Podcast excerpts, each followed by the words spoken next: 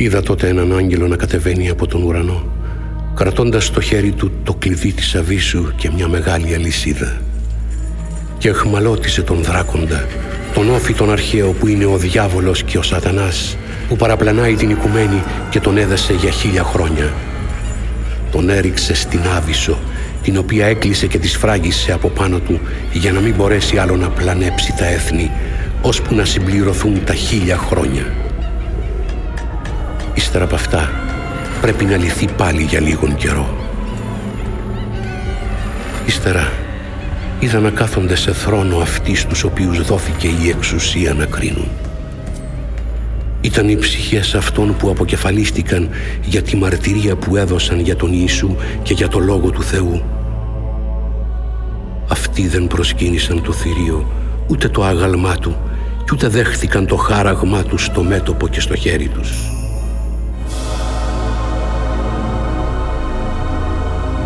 Ξαναγύρισαν στη ζωή και βασίλεψαν μαζί με τον Χριστό χίλια χρόνια.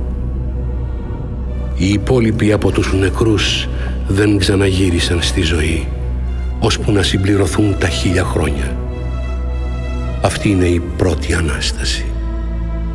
Μακάρι και Άγιοι αυτοί που θα πάρουν μέρος στην πρώτη Ανάσταση.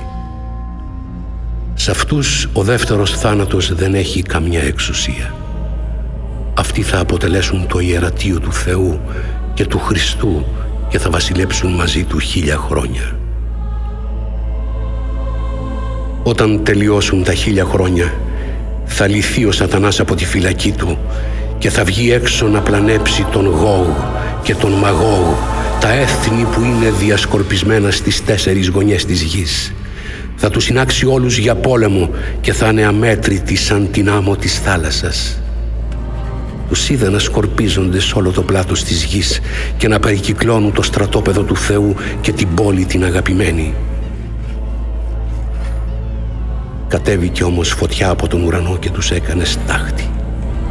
Και ο διάβολος που τους παραπλανούσε ρίχτηκε στη λίμνη που ήταν από φωτιά και θιάφη και όπου βρισκόταν το θηρίο και ο ψευδοπροφήτης. Εκεί θα βασανίζονται μέρα και νύχτα για πάντα. Κι είδα ένα λευκό θρόνο και εκείνον που κάθονταν σε αυτόν. Η γη και ο ουρανός έφυγαν από μπροστά του και εξαφανίστηκαν κι είδα τους νεκρούς, μεγάλους και μικρούς, να στέκονται μπροστά στο θρόνο. Ανοίχτηκαν τα βιβλία κι ύστερα ανοίχτηκε ένα άλλο βιβλίο, το βιβλίο της ζωής.